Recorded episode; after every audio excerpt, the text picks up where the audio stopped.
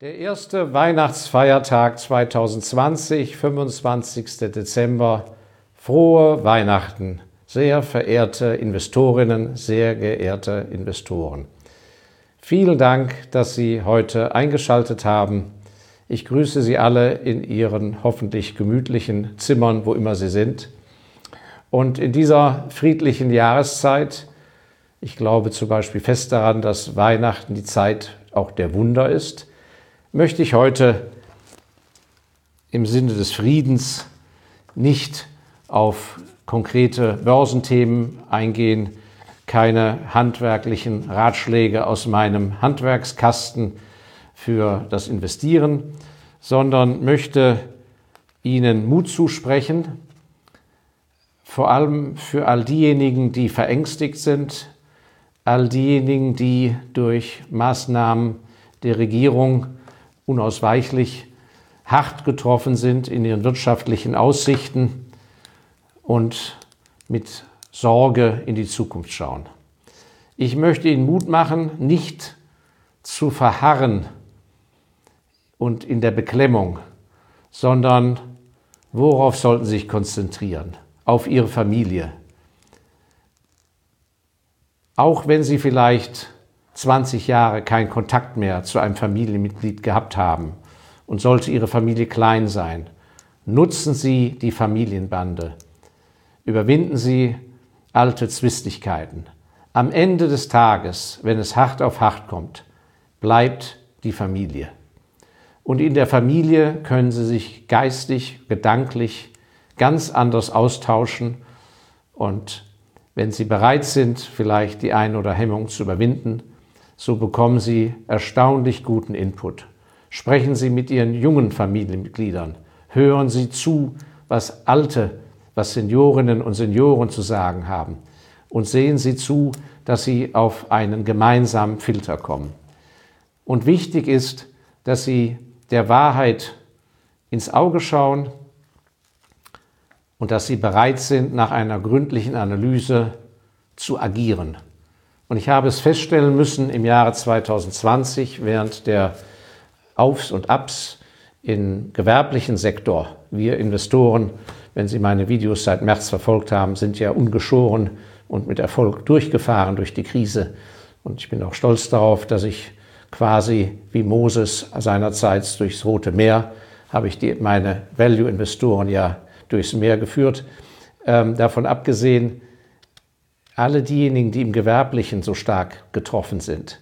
Ich stelle fest, es wird überwiegend zu langsam agiert. Ein Bekannter von mir hat neulich an einer großen Zusammenkunft virtuell von Familienbeiräten teilgenommen. Und im Fazit war er schockiert, was er zu hören bekam, dass viel zu langsam agiert wird, dass gewartet wird, bis man mit bangem Hoffen vor die Wand fährt dann ist es leider viel zu spät. Und um ihnen die Angst zu nehmen und um ihnen Mut zu machen, müssen Sie sich vor Augen halten, Krisen, auch wenn das jetzt kein Trost ist, aber als Fahrplan, Krisen gehören zum Leben dazu. Die Frage ist nur, erleben Sie große Krisen in Ihrer Kindheit, am Berufsanfang, in der Mitte Ihrer Karriere oder als Senior und Seniorin? Aber eins kann ich Ihnen versichern, die Krisen werden Sie immer erreichen. Allein an der Börse, ich habe meine erste Krise 1987 blutschwitzend sozusagen über mich ergehen lassen.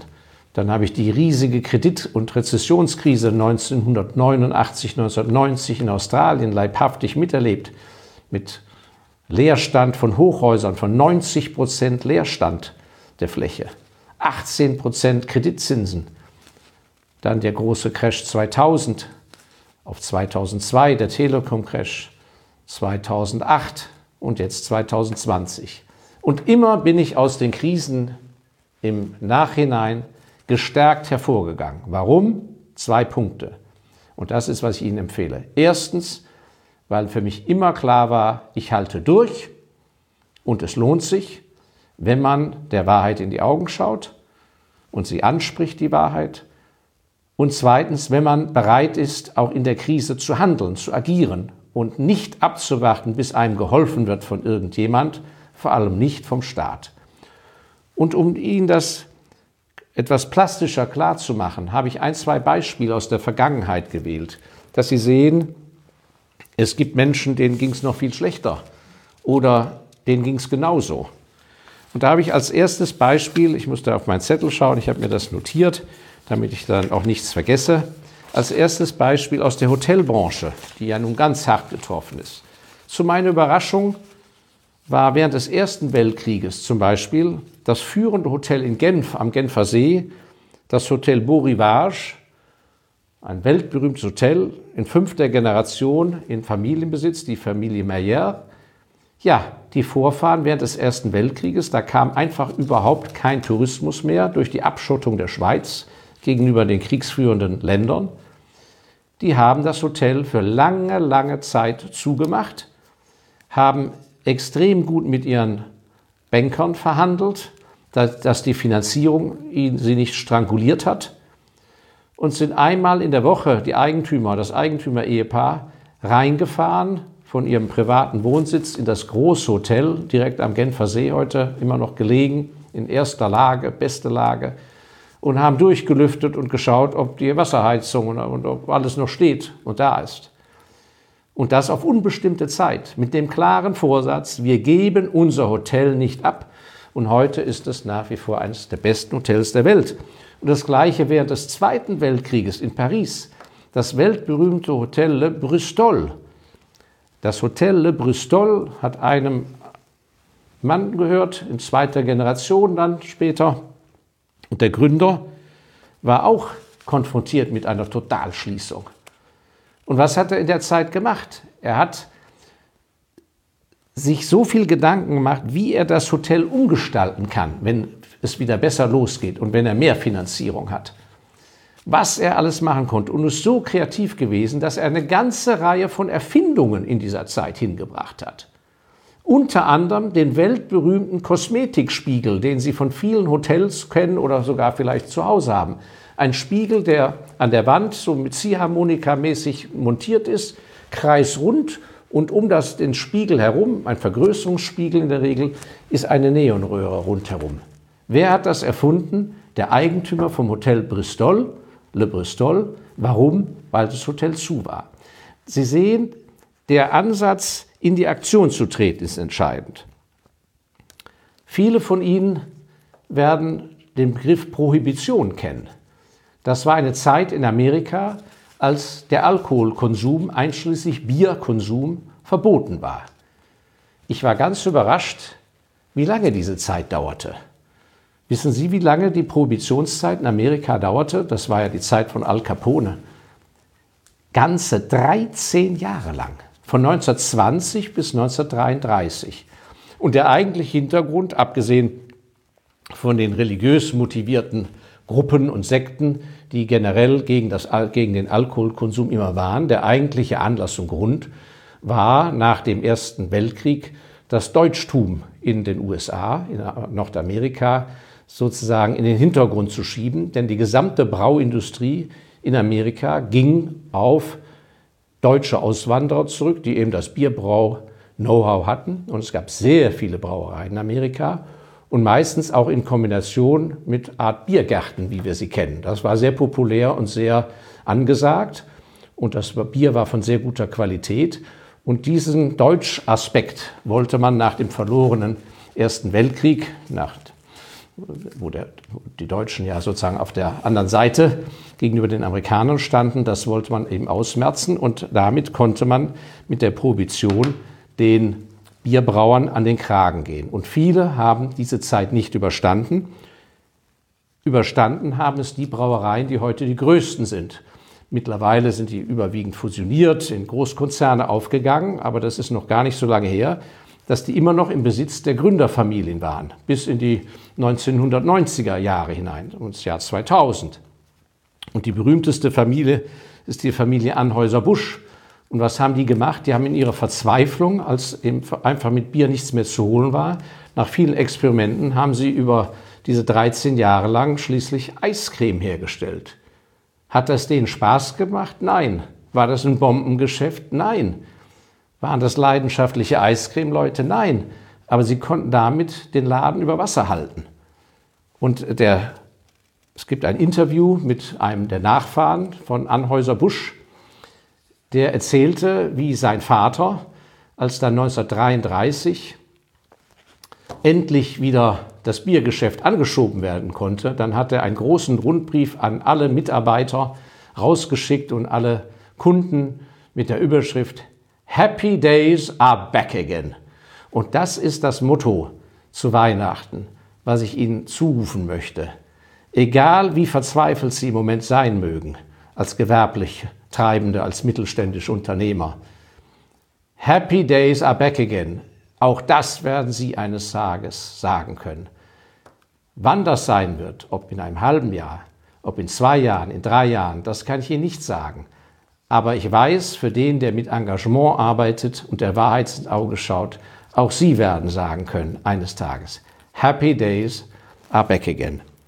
Und ein weiteres Beispiel, um Ihnen Mut zu machen, was Menschen alles leisten können in extremen Situationen, ist das Schicksal des berühmten Schriftstellers Leon Feuchtwanger.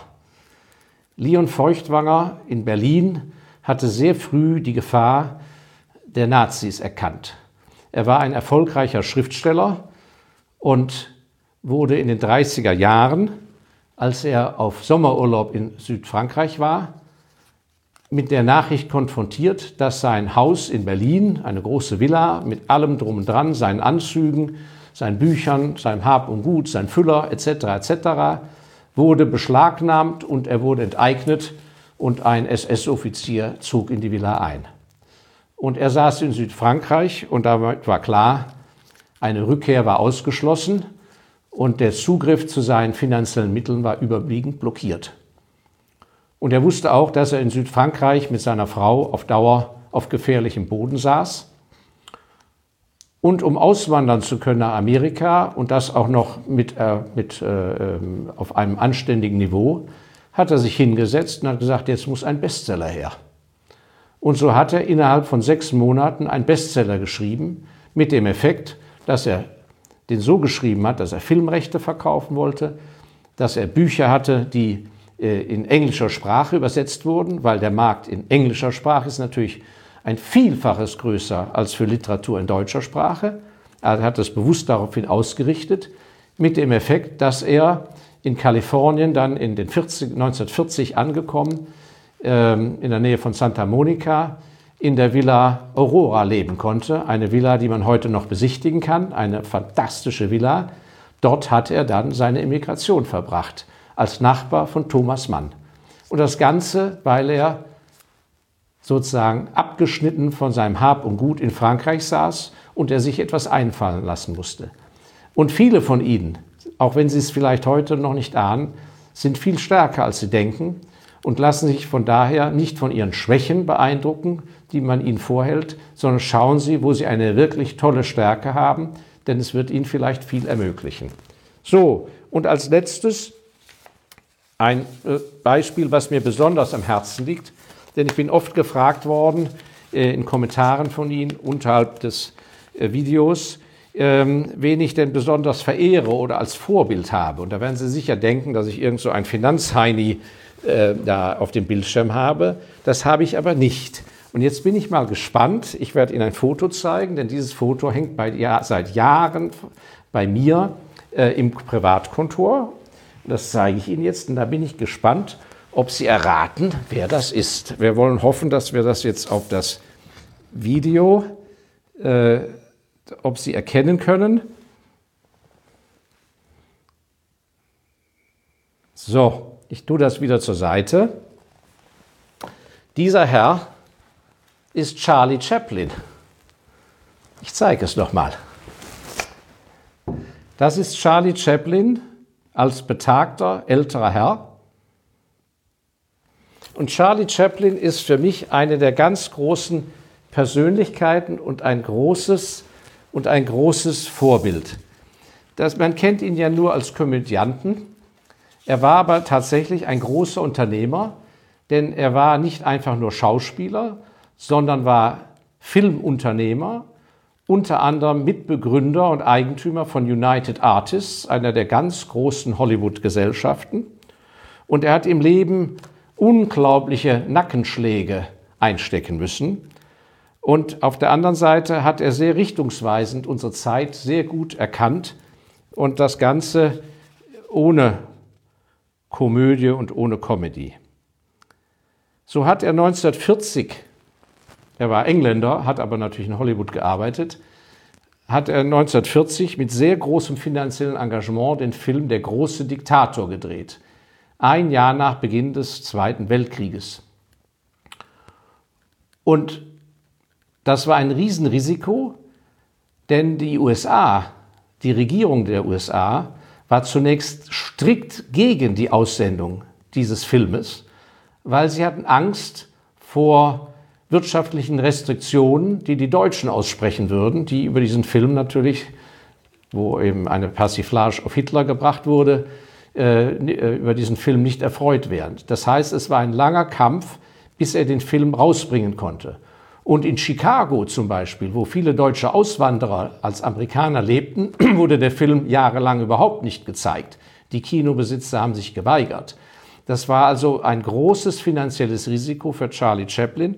Und ich erwähne diesen Film, er hat ja viele andere gedreht, deshalb, weil gerade in der heutigen Zeit würde ich Ihnen sehr empfehlen, Sie können also, wenn Sie auf YouTube, auf den YouTube-Kanal gehen und geben ein Charlie Chaplin, Rede an die Menschheit, Rede an die Menschheit. Dort finden Sie die Abschlussrede in dem Film, etwa vier Minuten lediglich, zwar etwas antiquiert, veraltet, pathetisch, wo er vor der Bedrohung des Krieges warnt, wo er an die Menschlichkeit, an den Anstand appelliert und an die Kraft des Einzelnen gegen Manipulation, gegen Machtmissbrauch anzugehen, wo er appelliert. Und es ist erschütternd, diese vier Minuten sich anzuhören, wenn Sie, wie gesagt, das Antiquierte einmal abwischen. Es ist erschütternd, das anzuhören, wenn man sich vor Augen hält, dass wenn die Menschheit 1940 diesen Film wirklich sich angeschaut hätte und man diese vier Minuten auf sich hätte einwirken lassen, dann wären fünf Jahre Zweiter Weltkrieg erspart geblieben. Und zwar weltweit. Und vieles in dieser Rede hat nichts an Aktualität verloren. Und es ist erschütternd, wie langsam sich solche Appelle an die Menschlichkeit, wie langsam die sich durchsetzen. Ich erwähne deshalb nur, wann wurde der Film zum ersten Mal in Westdeutschland gezeigt? 1958. Der Film gedreht 1940, 1958 1945 war der Weltkrieg zu Ende, 1958 wurde er erst gezeigt. Und wann wurde er in der DDR zum ersten Mal gezeigt? 1980. Also Sie sehen, die Bedrohung durch Krisen, durch Kriege ist ein immerwährendes Thema, was uns begleitet und wir müssen eigene Wege finden, den Mut aufrechtzuerhalten und unser Leben über die Runden zu bringen. Noch zurück zu Charlie Chaplin. Nach diesem dann schließlich Erfolg sah er sich in der McCarthy-Ära 1950 vor Gericht, weil er mit vielen anderen Schauspielern zusammen des Kommunismus verdächtigt wurde und dass er nicht verfassungstreu sei gegenüber den USA, mit der Erfolg, dass ihm die Wiedereinreise in sein Wirkungsgebiet Hollywood die Wiedereinreise in den USA wurde ihm verweigert. Er war ja britischer Staatsbürger und da war er schon durchaus ein betagter Mann, dass er 1952 nicht mehr in seine Quasi-Heimat zurückkehren konnte. Und daraufhin hat er sich am Genfer See zur Ruhe gesetzt und zuvor wurde er noch, weil er nicht so war wie die anderen Menschen, das zum Thema Toleranz schon damals nicht sehr weit ausgeprägt, zum Thema Toleranz wurde ihm sehr verübelt, vor allem in den USA, dass er damals im Alter von 54 Jahren eine 18-Jährige heiratete. Dieser Altersunterschied stieß sehr viel Andersdenkenden dermaßen sauer auf, dass Charlie Chaplin sehr angefeindet wurde.